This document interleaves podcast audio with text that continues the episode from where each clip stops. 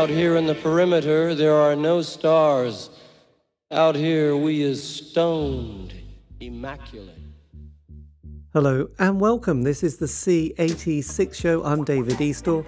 As you know, we love a special guest. This week it is going to be the turn of the Sheffield based band, the 1000 Violins, because I recently spoke to their singer John Wood to find out more about life, love, and poetry and all that other groovy stuff. Plus, they have got two new John Peel sessions that have come out on the Precious Recordings of London. The first one was recorded on the 25th of September 1985, and the second one, the 2nd of December 1986. Available from all good record shops, and also um, if you go to the Precious Recording, um, Recordings of London Bandcamp page, you'll find out more information of how you can get hold of those two issue reissues. Um, so, yes, this is the interview. So, after several minutes of interest and casual chat, we get down to that exciting subject that was the early formative years, the musical awakening. Anyway, over to you, John. I mean, I had a kind of this the same reawakening as yourself um, with exactly those same artists. Um, you know, from so, something like five years of age, I was I was listening to these old 78 records at the hand me downs from my aunts and stuff. And um, I used to sing along to them, and uh, in particular, uh, Johnnie Ray, um, and people like Josef Locke as well, singers like that. And uh, I, and I, I, don't know. I think it's that even at that age, I was I beginning to feel the power of music, and also hearing things on the radio like uh, as you know, as a, as a real as a child, an infant, um, things like jumping jack, flash, uh, reach out, I'll be there, and absolutely had hot and cold shivers going through my body um, with it.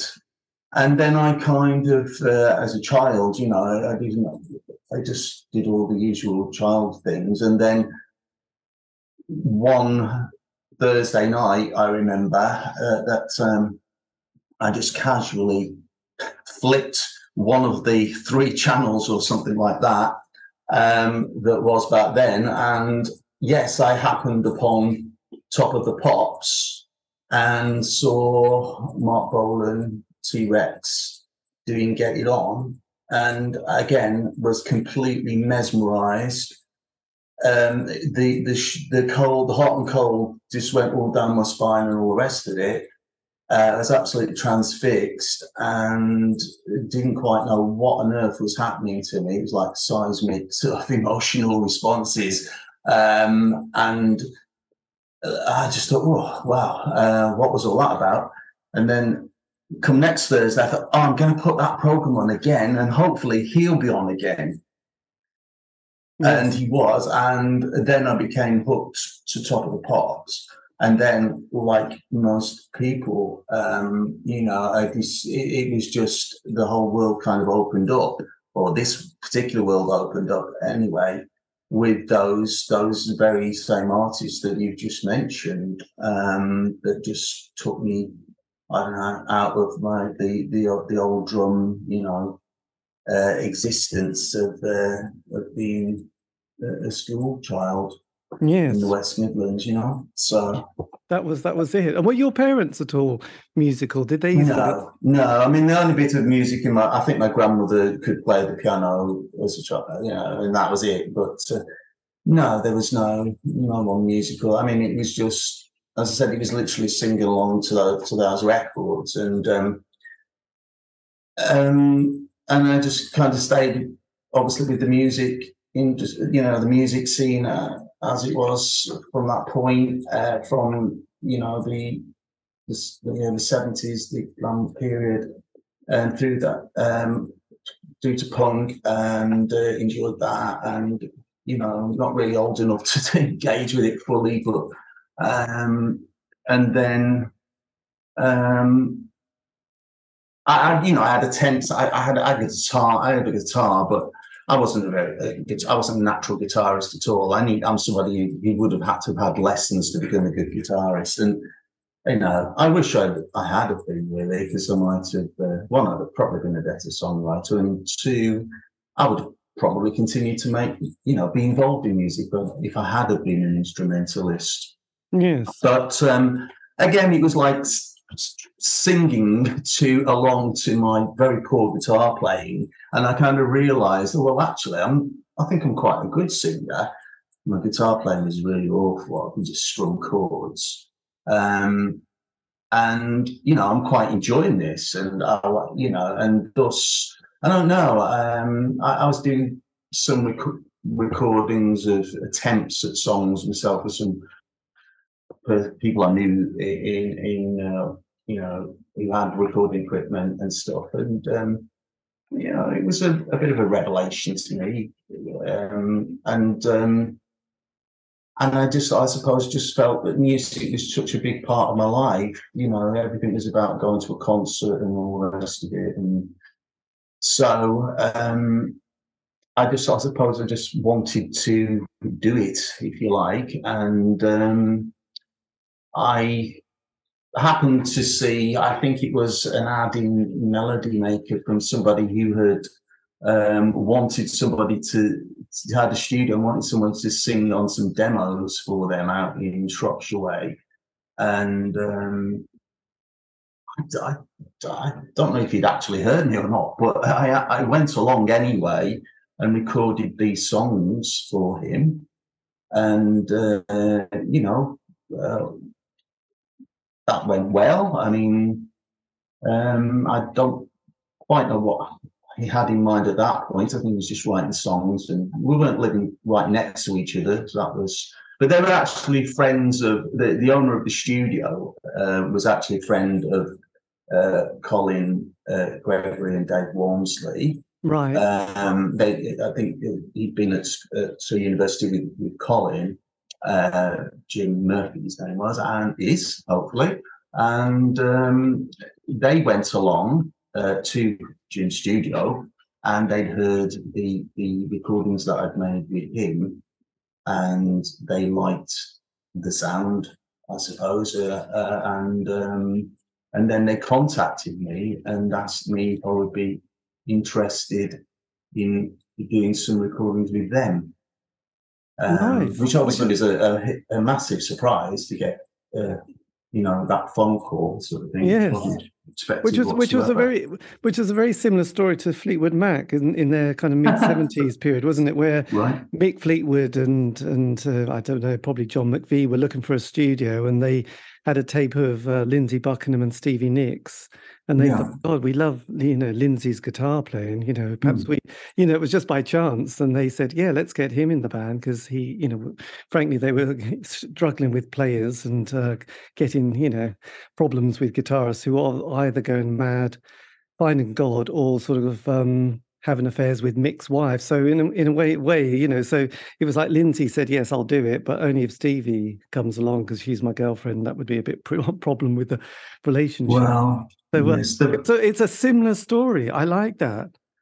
Well, yes, without uh, without all the partners, of course, in tow. Um, yeah, it, it was. Um, as you know, for the for the benefit of the people who who were interested in the band and how it came to be. I mean, the real authorities was probably Colin, as you know, he's a shy lad.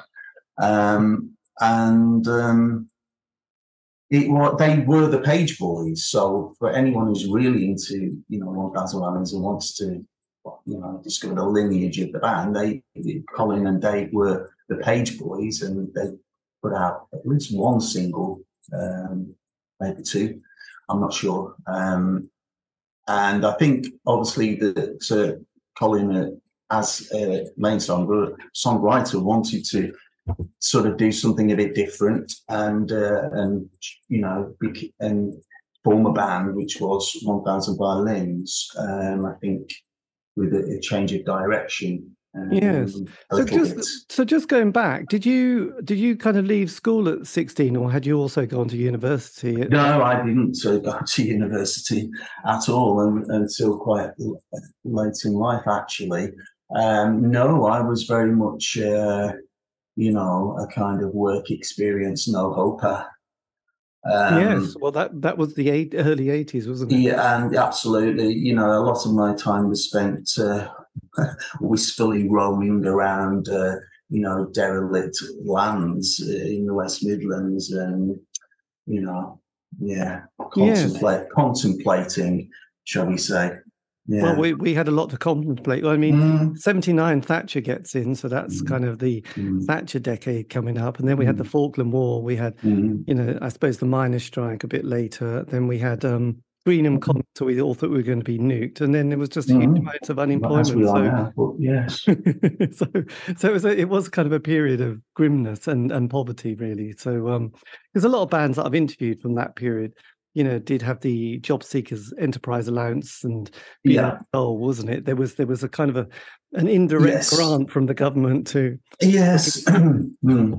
well, yes. Um, you know, I mean, it was obviously quite typically of the time. It was uh, for bands of, the, of that kind. It, it, was you know eking out an existence through signing on, sometimes getting some payments coming in, and that was it you know, and that's the way the band kind of was able to function, I suppose. Yes, that, that I don't know, thirty-six pound a week dole money and mm. um, your housing benefit and council tax paid, so that was yeah. that was all good. But yeah, so what was your just going back slightly? What was your first gig you went to then? What was the first kind of time you went to a live concert? What myself? Yourself, yes. Okay, it was. Um, it was um, well, there was so, firstly there I can remember the ones I missed out on, which was very painful. Obviously, like you know, like Bowie and the Spiders and T Rex and things like that. I also missed out on the Sex Pistols as well because I couldn't get into nightclubs. Who played in Wolverhampton? But my first concert was actually the Glitter Band, and at Wolverhampton Rollerdrome, who I still um, whose music I still love to this day. And I think the Glitter Band made some great songs. Um, yeah, and they, they was just as they were launching as a solo act. Um, and uh, I was taken uh, because obviously I was a, you know, I was a, a wee child and I had to go with an adult and taken to this Rollerdrome to see, and the Glitter Band turned, their, their van had broken down on the motorway. Yes, they were in a transit van as well. Um, mm-hmm believe it or not. And um, yeah, so they, they, they, I remember them. They turned up late. They ran on stage, and there were all these uh, uh, fantastic, glittery, you know, costumes and all the rest of it. And they got on stage, and the sound was searingly loud to my, you know, uh, my infant ears. Uh, I, would got the hood of my Parker coat um, up to shield from the sound, and uh, you know, it was all quite, um, it was all quite overwhelming sort of sound and experience. And um, excuse me, yes, but because um, they turned up late, well, I could only stay for about twenty minutes because we had to go and get the last bus home. Mm. But it was still, nevertheless, um, an experience that um, you know I, I, was glad that I was. Uh, Did they play rock and roll parts one and two? I can't remember, but there were, were that. I think they possibly did open up with the. I know it was a lot of drum bashing to start with, and all the saxophones, you know, went went for it and stuff like that. Um, but obviously, I was so young, and I, it's just, you know, it's just uh, just a vague, vague memory now. Yes, well, I know. I was excited. I did an interview with one of the Glitter Band couple of years ago. I think oh, they, yeah. they were they were such an important you know band at that yeah. time, weren't they? That uh, yeah. Yes, there you go. That's that's life, isn't it? And I think the I think the drummer went on to have quite a good, interesting career. Pete Phipps. Yeah, he went. He's he played with um, Denim, for example, yeah, um, Lawrence. Yeah. Lawrence is denim, I know. And I think he's yeah, he did have an impressive CV. I don't know which member I mm. spoke to actually, but anyway, he was it was a nice yeah. chat, so that was good. So then, sort of at the early eighties, we get to the punk, post punk. Then eighty three, the year of the Smiths. I always think mm. this is hmm. such a moment. So mm. were hmm. you? When did you sort of become part? When did One Thousand Violins begin? From Page Boy, was that just a sort of a? It, it was think it was 84. Um, yeah, it was. It would be 84, and uh, they, uh, Colin and Dave were wanting to record this single um, pretty imminently um, because, uh, as you know, they were had had contacts with Dan Treacy, who put was running Dream World, the label yes. Dream World. Um, he he was putting it out. They had a publishing deal with Fire, which they weren't very happy with. I, I recall, but um, and um, so yeah, it was like it was literally actually it wasn't just um, we like you know you singing and stuff. It was like, would you like to make a record? And as somebody, as you can imagine, uh, you know, with living in stuck in Wolverhampton, and uh, you know, um, it was like wow. yes, I would, um, and I did obviously like what they'd done. I mean, uh, I mean, there wasn't the technology then to obviously send me uh, anything. Uh, I don't, I can't even remember whether they sent me a cassette, but uh, I literally went down to the you know the recording studio where they were and you know that would have been the first time i i sang the the, the song uh, halcyon days and uh, yeah we did some demos that's it at, jim's studio uh, so it would have been the first time I, I was given, you know, there's the lyrics and there's some music, and you know, let's let's see how it goes. Um, yes and we want to make a, a, record, you know, so that we, we're doing these demos. Um, so you hadn't at that stage. At that stage, you hadn't played live with them. No, I'd never had. Uh, I'd never played live. Uh, I, I hadn't. I, the only recording I've done, I say, was at friends, uh, you know, house. Really, I'd never had a proper recording session. Yes, amazing. Because um, that single, you know, obviously you hit it quite high, don't you? In that sense mm. of um, it is a kind of indie classic. I mean, again, the production value at that time was was brilliant. I mean, it's it sounds mm. so good, and your vocal is so clear. So, did you? Yeah, well, the actual recording of uh, Halcyon Days was um, was recorded overnight on a you know the Twilight cheap uh, recording sessions with a guy called Pascal Gabriel. You Gabriel, I, I think a Belgian uh, producer. He was then unknown, and I think he went on to be quite successful during the uh, early '90s with uh, a lot of, um, you know, that kind of his productions. You know, I think he might have been part of the, you know, the whole house or techno. I don't know, but I know he had quite a good career after after that, despite the the fact. Yes. Yes. Um, and did you get the chance to meet the famous Dan Treacy? Well, of, of course. I mean, we, we were, you know, um, Dan would um, allow us to very kindly stay at his place when we were playing in London. You know, so we uh, uh, we would we were often uh, at his flat. Yes. Um, you know, um, trying to not to make a nuisance of ourselves as best we could. Uh, and he, I suppose it, it, was his, you know, generosity that, allowed us to, you know, to play in, in London um, so often. Because, um, or you know, we could use that as a base sometimes for playing a few concerts around that that area, the, the south. Yes. You know. And did you and did you play the living room, Alan McGee's kind of little club down? Um... Oh, I, I, honestly can't remember. It's, it's quite possible. Um, I mean, we were we were playing all that that scene, the the chalk farm, all that. Uh, not the not the big roundhouse. There was there was a pub in Chalk Farm. Yes. I forget now. The George uh, Robey or something like that. Yeah, and then Dan Treacy had his own Saturday night club in London as well, which I think was in North London, um, Islington. Yes, I'm not sure. Well, I forget the name of it now. What yes. what he called it, but um, So when you were when you were on his label, which had gone from Wham with I think two A's to mm. Dreamworld, did was it kind of a, just a one record deal, or were you? Well, of course, there was no contracts. Um, it was all, you know, it was all a gentlemanly agreement uh, with the la- with the label, you know, and uh, again, there was no management, so there were no contracts at all. Um, it was just not professional, I suppose, but there might be some, you know, benefits to that.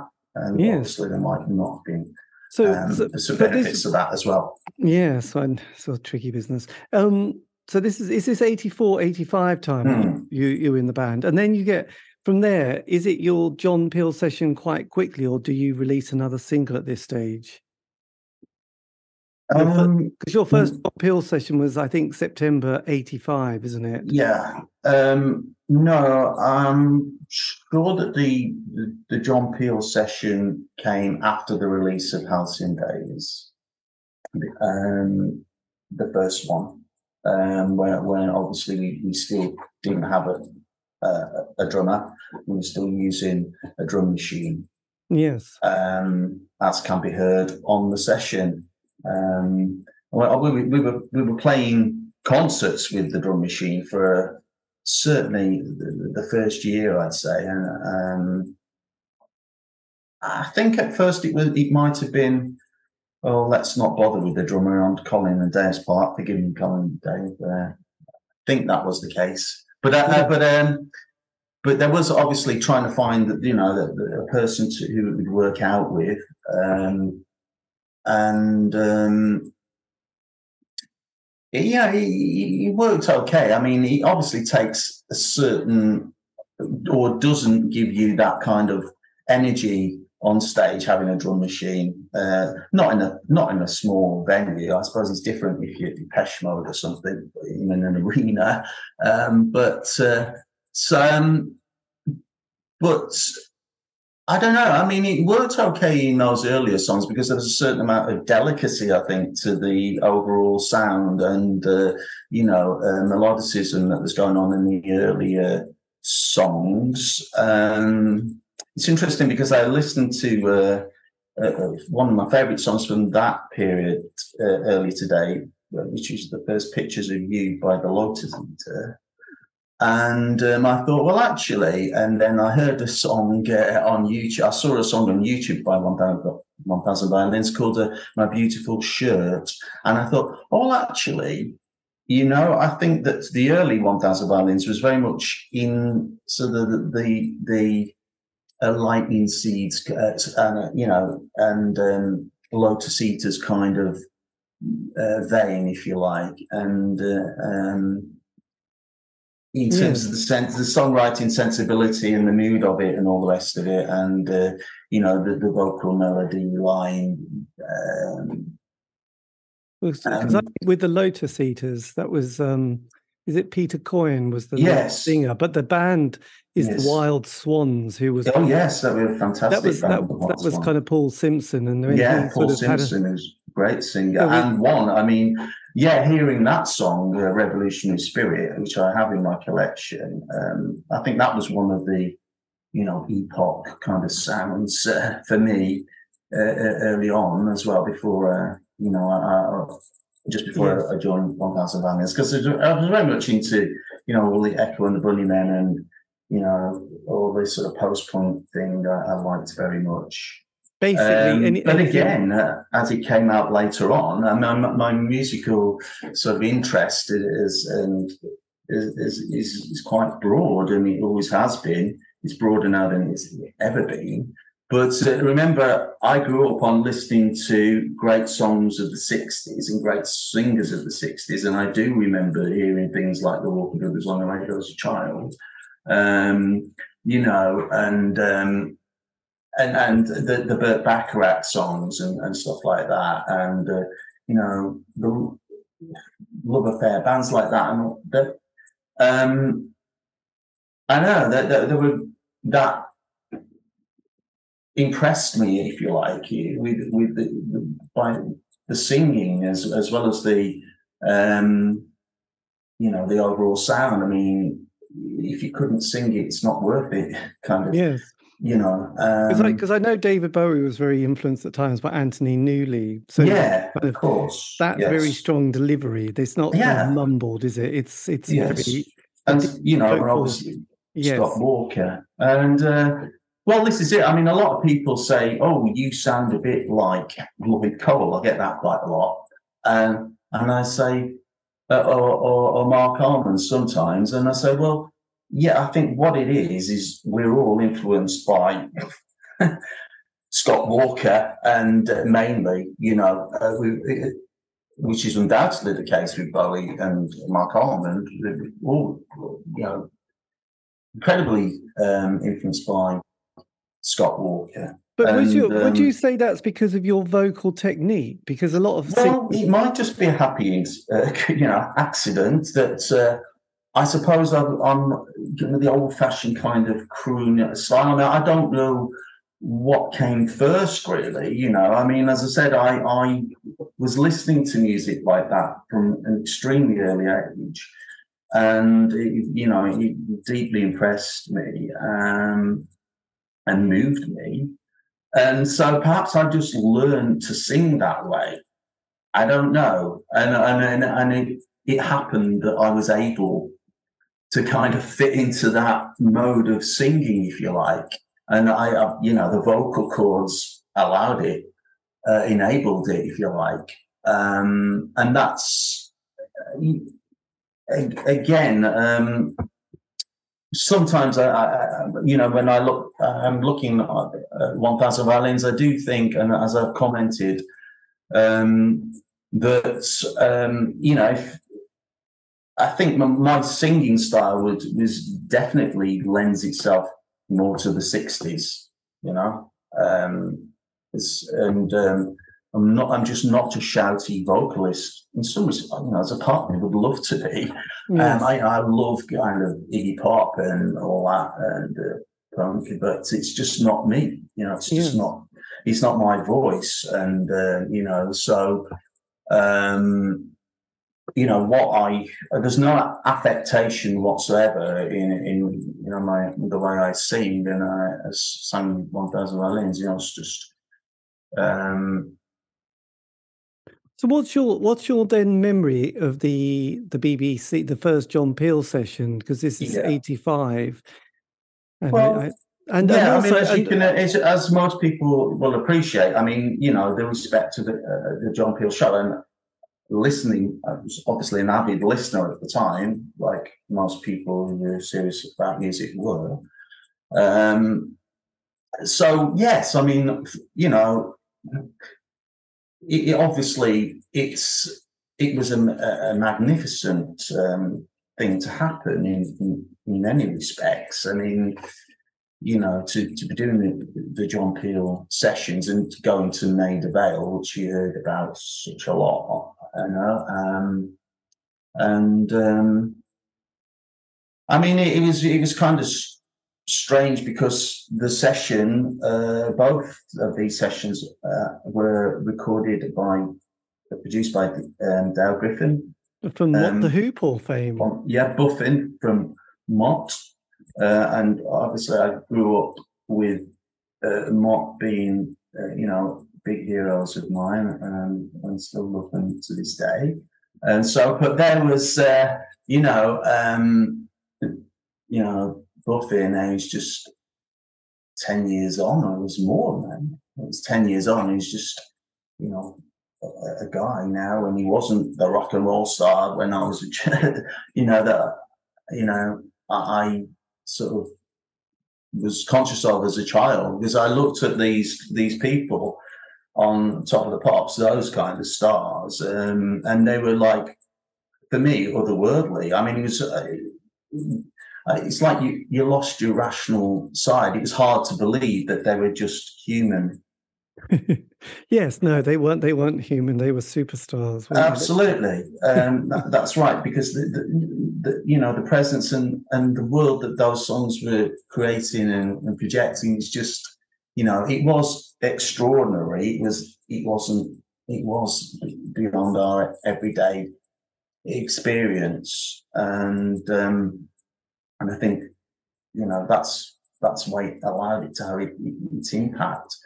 Um, obviously, things became a lot more mundane over time. They didn't, but music. And I think obviously that um, you know there was a certain within that kind of C86 thing. It was it was the opposite. It was drab. You know there was this element of being drab and uh, not unglam and stuff like that, um, which you know is is understandable, I suppose, given the kind of social context of it at the time. Um, but again, you know, for me, I suppose there was some kind of a little bit of, well, this isn't, you know, um, quite um, top of the pops, and I'm not in a glitter suit, am I? You know, so is this the real thing, kind of thing, you know? Um, but um, you know, without, without doubt, um, that I, um, you know, I identified with the music um, I liked very much the, the songs that I was, uh, you know, uh, um, allowed to to sing, and yes. um, so when you, you know, I gave it my all. I absolutely gave it my all, and um, you know, as uh, in terms of you know making the song and trying to go with the song kind of thing, and, and do my best on on a recording, you know, and uh, so yeah, you know, I was I had very little sort of um, confidence uh, at the time.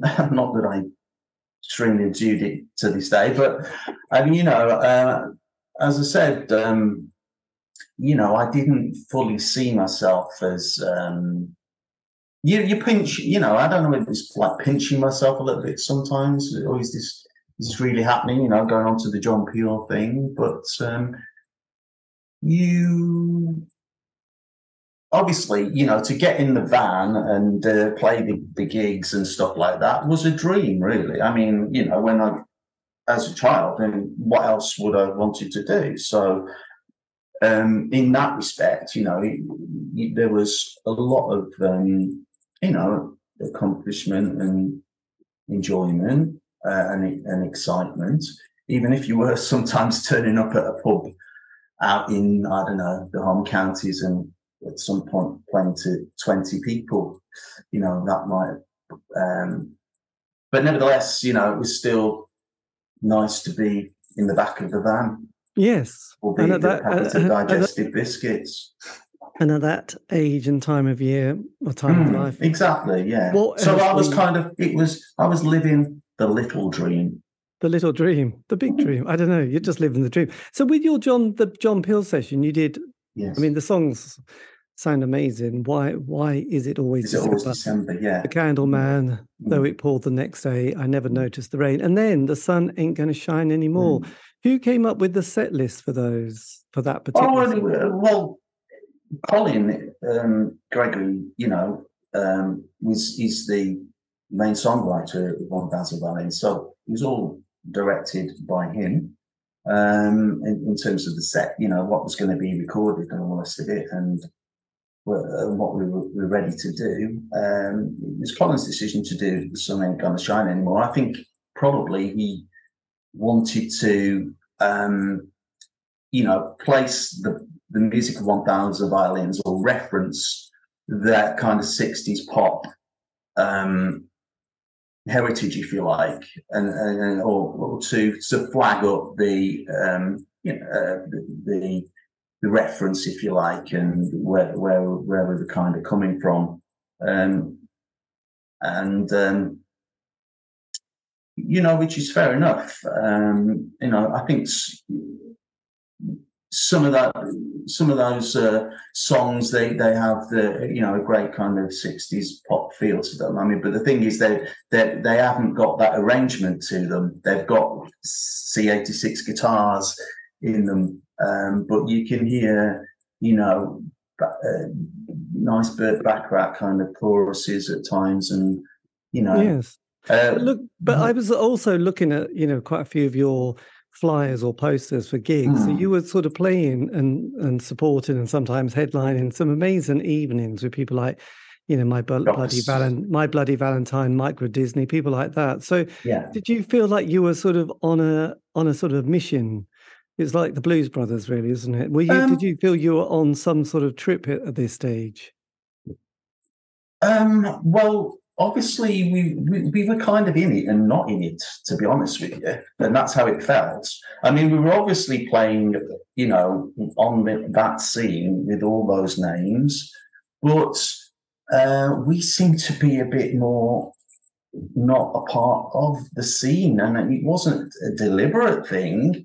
Um, I don't know. I, I maybe it was just how I felt, but um, if and when you think about it, I mean, people obviously like archetypal bands like Tallulah Gosh, for example, at the time, and they used to allow us to stay with them as well, very kindly. Uh, um, and uh, so, yes, we obviously were. Yes. But we, there wasn't a lot of what I'm saying is there wasn't any. Um, we weren't really rubbing along together, if you know what I mean. There was no kind of hanging out. This is what I'm saying. There was no hanging out together. None of that. The, uh, we weren't.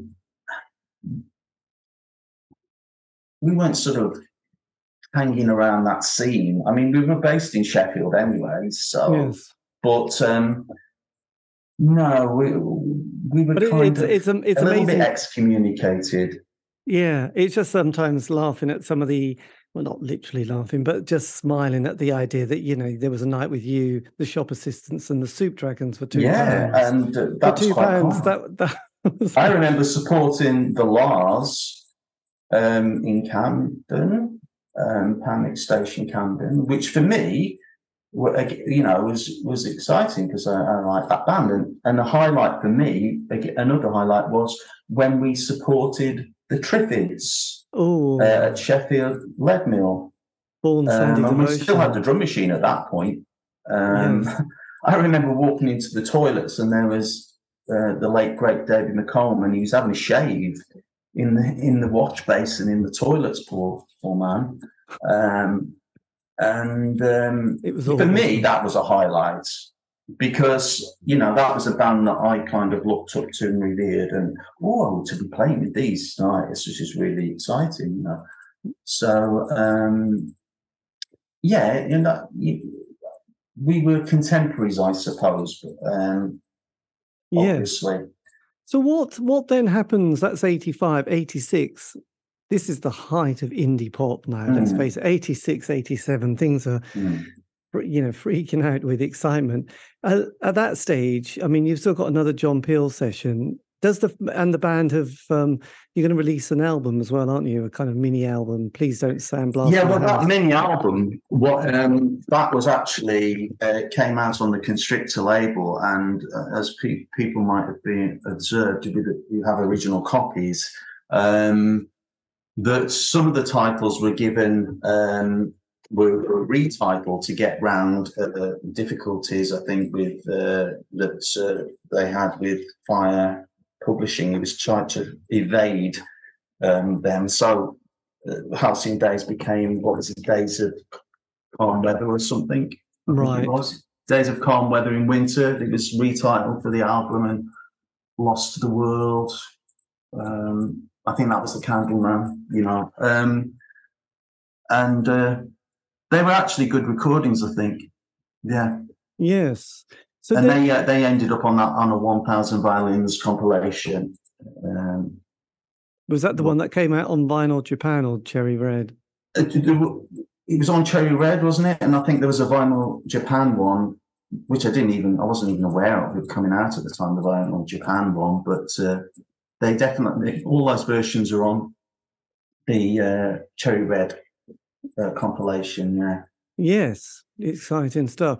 So your next John Peel session, which was like crikey, Yeah, we had The a sec- drummer by this time. you had you had was it Ian who came in on drums at that stage? No, it was uh, it was Peter Day who was playing Oh, Pete, sorry, yes. our, our drums. Who was a friend of uh, Colin and Dave's, I think, uh, from Yorkshire, Halifax. Um, he was a friend of theirs. He was at university at the time, and uh, so you know, um, you just come down for rehearsals in Sheffield and um, play the gigs. Um, obviously, that that became a bit of a strain. I think as the band became a bit more in demand in, in terms of Pete's availability. Yes. Um, and So so, uh, you know, it was uh, basically, I think, uh, you know, that was that was behind the decision to try to look for another drummer who's perhaps more available. Yes. So what was it like on the when you were recording Hey Man, That's Beautiful? This is Mhm. on Immaculate. Before then you had Locked Out of the Locked Love. Out of the Loving, yeah, that was on Dream World, yeah, which is a great single again with a great chorus. Um, um, well, you know, when I hear that again, I'm quite taken aback by how good it is. Quite simply, um, you know, yeah. Yes, that's amazing. Were you at the how was the band coping then? Because you'd had sort of almost three, four years of indie. Yeah, well, uh, this is it. I mean, uh, we, there. This is really probably what held the band back. It was that there wasn't um, any any management or anybody really moving the band, and and the way the music industry worked back then, you had to have, you know, either a good publisher and manager or some sort of publicist. Even you know on the independent scene to I, I do think that um you know I mean labels want you wanted a man would want you to have a manager before they I mean certainly large labels who had the clout to get Yes. you uh, to promote you and get you into the chart and and we're talking the real chart uh, the big one rather than the indie chart um and um, the reason why I think that is, you know, a salient point with what we're discussing 1000 violins is because I think that the, well, it's my view that there was the potential there, uh, you know, to, to have reached a larger audience in, in terms of the the songs um, and you know the the presentation would have needed needed to have changed a little bit, I think. But um, you know, I mean, uh, you get, you know, that I think you've got that song right, that, that song right in. We, we we would have been a great singles band in in the, the charts. We, um, I mean, it was observed by I think a few a few reviewers in the music press at the time that you know we're, we're a good singles band. I think or one of the best undiscovered singles band. I think somebody even said I might have quoted it on the um, the sleep notes to the second uh, John Peel session, which is to be released. Yes. Um, but obviously, the, there was the potential there, but you would have needed um, somebody to, you know, moved it along a bit more in in in the, in the way that you had to to make it more of a, a commercially viable uh, proposition. Yes. Um, because I think the music was very accessible. Um, you know, you can sing along to it, um, to those songs. Um, so I think, yeah, they, they, they had, a, there was a lot of potential there, which probably wasn't uh, really, uh, you know, made the most of. Yes, well, I think uh, I suppose looking back, you can see why certain bands like U2 were probably have- Yeah. w- were razor focus. They had the management, they had that drive, and um, yeah. they yeah. put the time in. But the second John Peel session has a great song on it. If I were a bullet, then Oh, sure I'd find a place to your Yes. heart. I mean, when you were presented the lyrics, did Hmm. you did they did they always did were they always very easy to sing and and you kind of thought, yep, that's another classic. Yeah, there was nothing that I ever felt uncomfortable with in any way, really.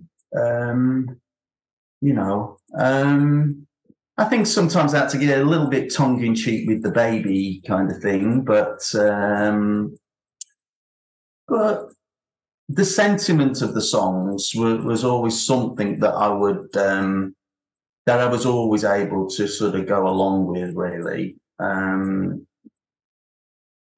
you know, if I were a bullet, yeah. Um, It's I mean, nice I, Yeah, I know. I always. I do, I do kind of. When I listen back, actually, I think I relate more strongly now to, to, to those words than maybe I was conscious of at the time. Um, but um, they, they they certainly kind of were not really outside my my uh, lived experience. Let's put it like that. In fact, you know, they were probably quite attuned to it in some Yeah. respects. So, what was your last kind of studio recording with the band? Well, the last recordings I made with 1000 Violins, as as people will know, is that was late uh, towards it was about the autumn of '87, um, and um, you know the um, which was when the um, guy called Nigel Reveler, um, who'd been in Gentle Giants, and um, it's Phil O'Connor, who is Hazel, who is Hazel's brother.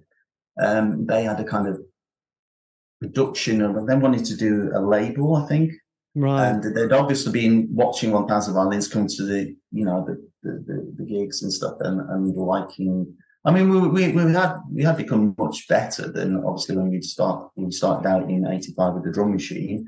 Uh, you know, we were very good live and had a lot of energy live, and um, you know, the, I think they saw the potential there. Um, but you know, it, it was still pretty small time, really. Um, and um, so it was with a view to signing up the bands for a recording contract um, and Colin Dave with the publishing deal. Um, and um, but I, I did I did the single. I mean, I was coming to the end of things with the band, and I and you know I announced that I was discontented uh, in 87 and not entirely blaming anybody for it um you know i'd done four years with the band um and uh i just reached a point i think when i'm beginning to just feel a little bit more frustrated with it i wanted to be i think more take more of a creative you know, just be able to explore more creatively with something. Yeah. Um, so, and uh, and uh, that was moving me towards just, you know, wanting to leave. It, it was never really going to, uh, you know, he was asking a commitment. I wasn't really signing the contract. I wasn't really wanting to to make anymore. Um, and um, so I did. I don't know. I did the one single with them, and um, it was kind of, and and that feeling didn't go away, really. Um, but you know, um, great. It was a great last single.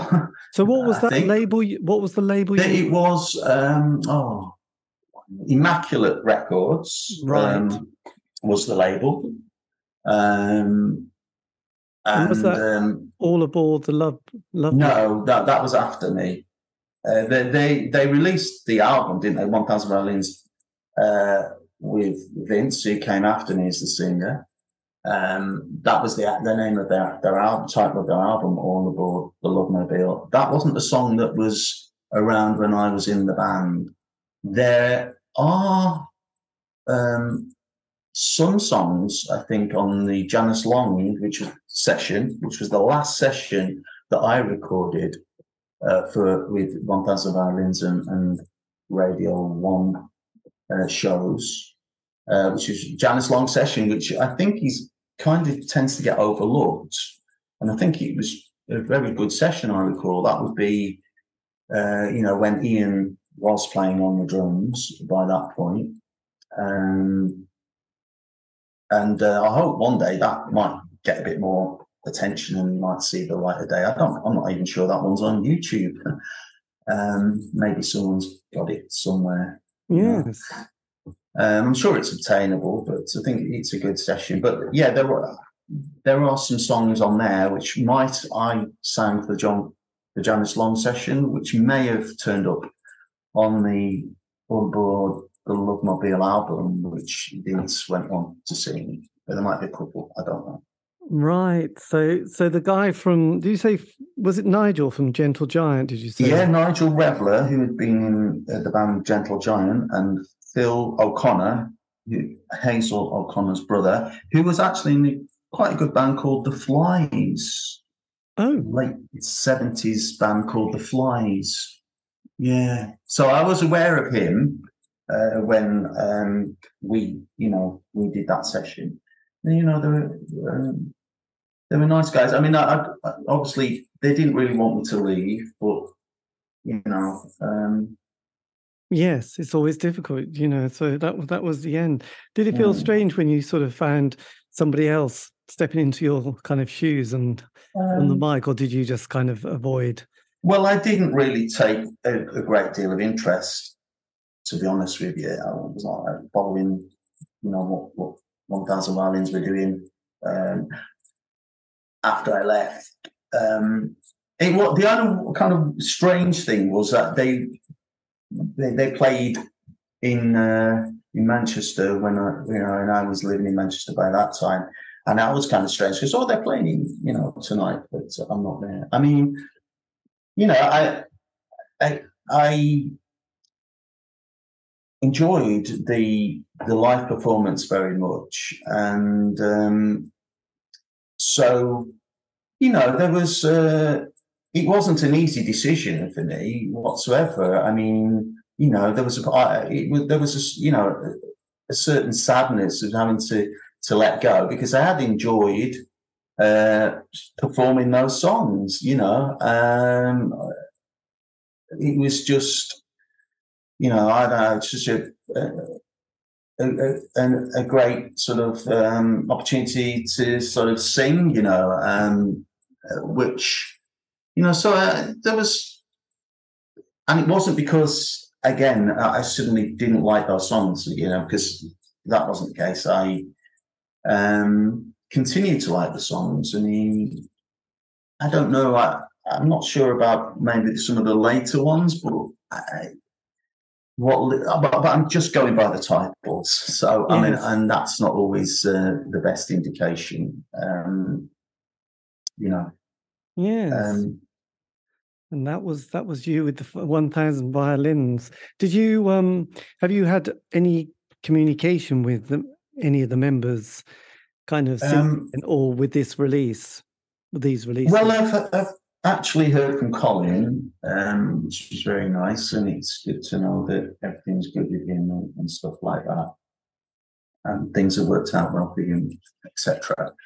Um, so yes, I have, um, and that's not been unwelcome.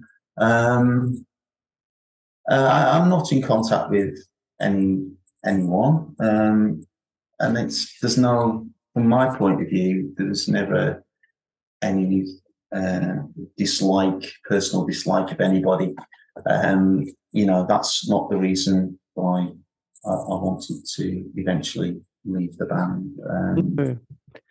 You know, as it was literally, I had to move on. I mean, I, I was in contact with um, a, a guy who was living in London who moved out from France, uh, and he was looking for someone to sing and, and, and write songs with. And he wanted to, you know, move away from London, and so he needed somebody, I suppose, to make it more of a commitment to that as well. We- Um, so it wouldn't have been that practical I, you know, for me, I couldn't have done the two. Um, so something had to give, and I suppose I just thought, well, it's been four years, and I, you know, I think I've probably done what I can for the band, and and and, yes and it's done what it can for me, and that's that's probably it, really. Yeah. Um, which you is know, which is but I can still sing those songs and hoovering and excellent Yeah. so did, did you know, you, and uh, they still play around in my my head. i'm not surprised especially recently but what did you do any other musical projects after Well, yeah, I mean, I, I, so the the my the guy who I met through Melody Maker, and um, a guy called Eve Altana, and we moved up to Manchester, and we were just, it was just the need to relocate because I hadn't really got a place to call home, and I don't think he had much either. So we were just moving to moved up to Manchester because it was only going to be Manchester or Liverpool, and, and I think Manchester just seemed a bit more familiar, and um, probably, because of Coronation Street. But uh, um, so we, you know, we decided to move up here, um, and um, you know, which I don't regret whatsoever because it was for me a very good move, which allowed me, I think, to have a bit of a life and to become a bit more of an adult, which I probably certainly was not when I was in 1000 Violins. I think I was somebody who was, you know, very, very, um, had very little experience of, of life, really. Life was something that happened for other people, not to, to me. Um, and, uh, you know, so, um, it, it, it's, it's allowed me to grow. And this is the, the strange thing again, you know, about the, the time in 1000 Violins, because people might have thought um, and I read some of the clippings as well, which suggest, oh, this is a band that's got such potential and all the rest of it. Oh, well, you know, the vast majority of the press was great potential, you know, and all the rest of it, and and often a, a rather good singer. Yes. um, and yet, this had absolutely no impact upon my self confidence whatsoever as a person. And I and, and and this is there's no again no affectation here. That I was just very very, you know, introverted kind of totally lacking in self confidence. Um, you know, certainly not able to assert myself in any way. Um, spent a lot of my time not entirely happy.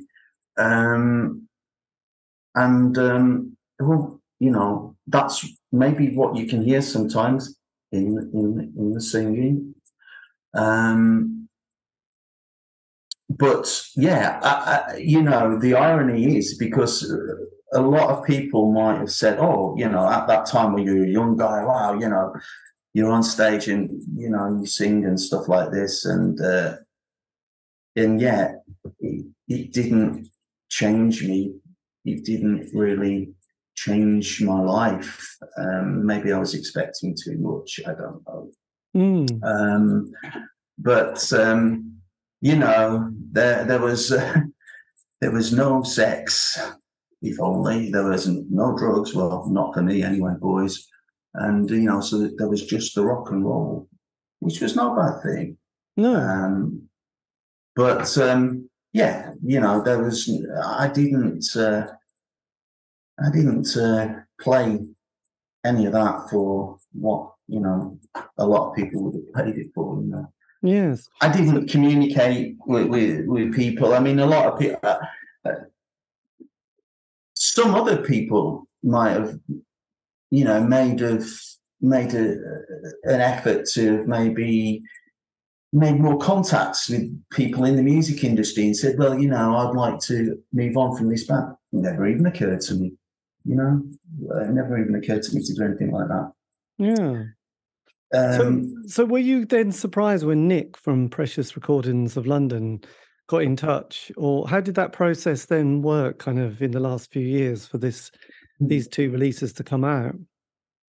Um, well, yes, it was. It was a surprise, but then so was the Cherry Red uh, compilation that came out when when they contacted me. Yes. I'm not even sure. I think they contacted me through Eve, uh, actually, uh, the guy I moved to Manchester with. And yes, you know, we did, uh, had a band up here called Chrysalids, and uh, we had one uh, one commercial release. I think it turned up on C C90 compilation um, a couple of years ago. A song that we did called "My Heart Is Where My Home Is." Right. Um, um, you know, I think yeah, we had um, we had some interest uh, uh, with with the Chrysalids as well from Mock Turtles manager and stuff. we when we moved up to um, to Manchester, of course, there were we trying to write these songs that are very much verse chorus, you know, um, and hey, Manchester happened, you know, so we were completely. It was kind of strange, really, because and funny because we were rehearsing in uh, rehearsal rooms in Chorlton, Manchester, um, right next door to the Stone Roses, who was big in Manchester at the time, but were unknown throughout the rest of the country at that point. So we were constantly hearing, you know, the bass to "I Want to Be Adored" and what have you from the band in the next room. Um, and uh, but we was not anyway. We, we you know again we, we could not latch onto any of that Manchester thing. It just wasn't us at all.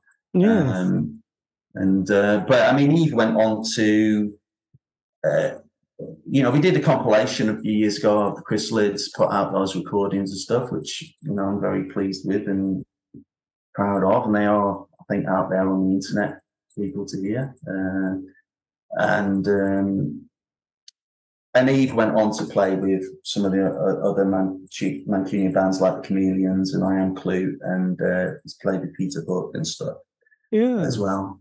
But I think um, he was he was. Did he also have an, a period with a Norwich band called the Bardots? The Bardots. Oh yes, he did. Eve, um, of course, uh, he produced the, the Bardots, and they were a band that I very much liked, and I think brought to his attention. Um, and they asked, uh, I did do some uh, one one track with them where I did some backing vocals for them on one of their singles. He right. did. Eve produced the Bardots, yes. Who, um, he, you know, he's a, he does some music production um, as well these days.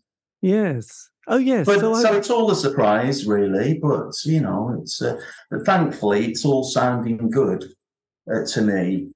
You know, still which yeah. is the main thing. And has it been the case then with this release and Nick getting in touch and having it hmm. you know brought out? Has it felt quite nice to sort of reconnect with the music from that period and kind of I don't know process it and feel a little bit more kind of um, relaxed or yes. a, a, little bit more generous towards that experience and also kind of connecting with Colin again. Does it feel yes. like the band feels a lot nicer now than it possibly had done? you know, re, you know, in the past?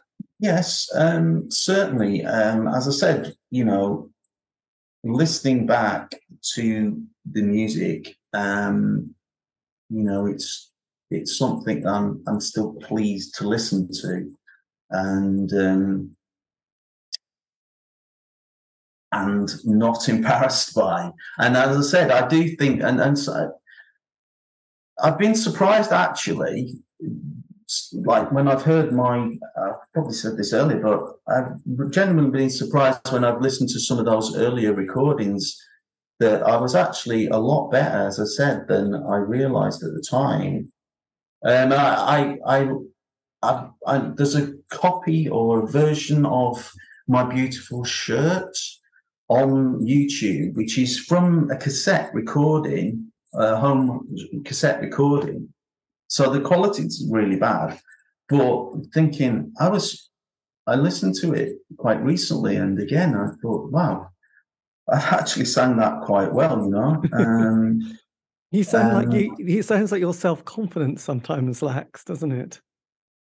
Um, yes, I think so. Um, and you know, yeah, self confidence isn't my best friend, but um, you know, it's got better, as I said, and um, it's kind of strange because when I say I, I can listen back to those um, to those recordings, and I think, well, actually, that I am, I have to, you know, speak for myself, but I think that the the vocals just sound very accomplished and uh, you know impassioned, and I do I did good things you know, with the words and uh, you know the way I sang them and stuff. And uh, yes, it was you say it was very you know it, it sounds heartfelt still.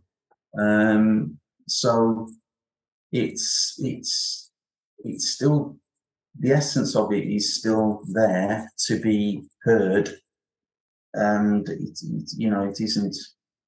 People will certainly connect with it, you know. Um, well, it'll there's be no rap, no raps in the middle, but No, uh, no. but uh, anyway, if you can live with that, then um, the, you know, Yeah. there's some, there's some Look- good songs out, out out there in in the in that. that I think it'll be interesting to see what happens. Oh, it'll be interesting to see the kind of response after these two releases, and um, Yeah, well, Yeah. I mean, they're, they're very professionally put out, aren't they? Uh, with Yes. he's done with Precious. Um, he struggles to find photographs again, you know, of, of the band because we, we weren't much of a, we weren't really, really a well-oiled commercial entity, you know. Um, and again, you know, that's the irony because um, perhaps in the right hands, it, it could have been, you know. yes, Um, but he, I, I said on the sleeve notes, it's not it's not difficult to imagine those songs being in you know, being on daytime radio. Some of them, not all, not all, But quite- uh, some of them definitely could have made day, could have been blended into daytime radio, particularly in those days when you know uh, you know Radio One, Radio Two would, would play a good blend of, and, and the charts had a, a big uh, you know uh, array of uh, different musical styles within it. So I think you know we there was the potential there, Well, you know, yeah. on an artistic level to to have made an impact. well, I find it interesting because when you listen to things like Easterhouse, you know, Mm. the Chameleons, yourself, I mean, all that. I, don't feel like it's dated like some of that 80s production that was on top of the No, pops. No, absolutely no. We haven't got the. I think the nearest the nearest we came to that as was Halcyon Days with the recordings with Pascal Gabriel. You'll hear that big drum sound you, um, on the original uh, Halcyon Days single. Though there is another recording of Halcyon Days, uh, which is on that Constrictor label compilation, which has got a different uh, middle, a new middle eight section to it which is, works far better, to be honest with you.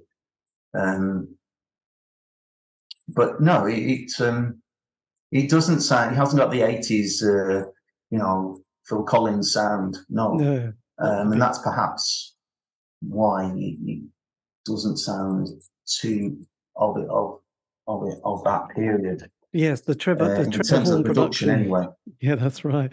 I mean, just lastly, if you could have whi- if you could have whispered something to your 16, 18 year old self starting out, is there anything that you'd have gone, oh yes, I would just say that to that person, even if you would have ignored it with all your experience and and I'd Well- say that too.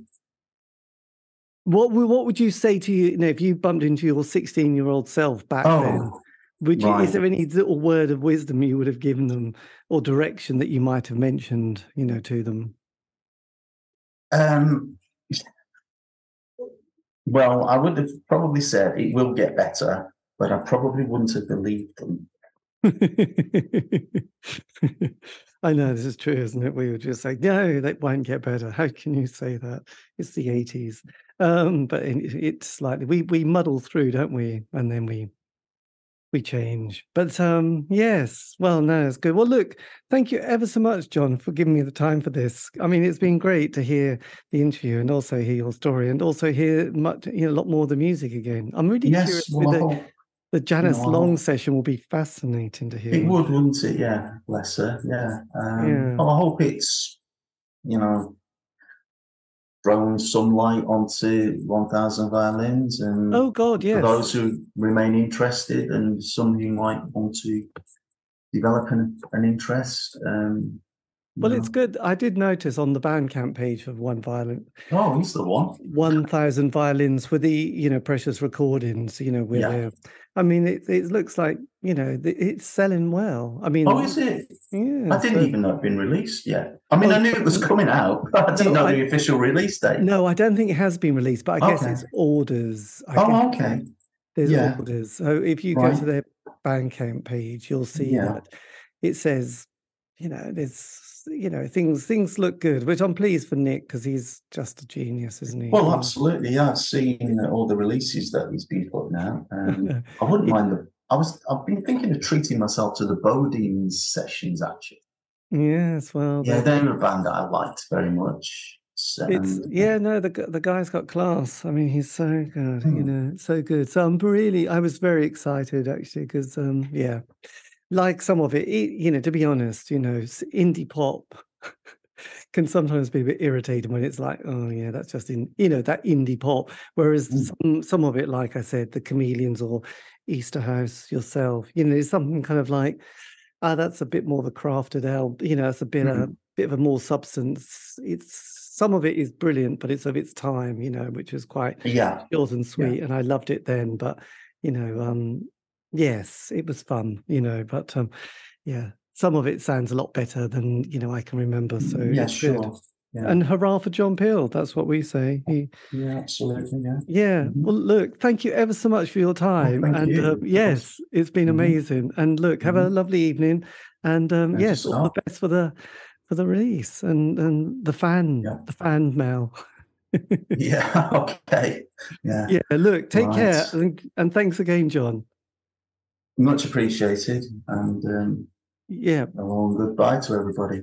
Goodbye. Take care. Take, yes, and buy those records. Okay. See you later. Bye bye. All right then. All the Bye-bye. best.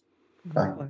And that, dear listener, is the end of the interview. You probably guessed that. Anyway, a massive thank you to John Wood for giving me the time for that interview. That was um, lead singer of the 1000 Violins. And as I mentioned at the beginning and throughout the interview, the Precious Recordings of London have got these two John Peel sessions available downloads and uh, pre order, I do believe. They're coming out um, on the 3rd of July 2023 and um, stunning. That's all I've got to say. Anyway, this C86 show, I'm David East. So if you want to contact me, you can on Facebook, Twitter, Instagram, just do C86 show.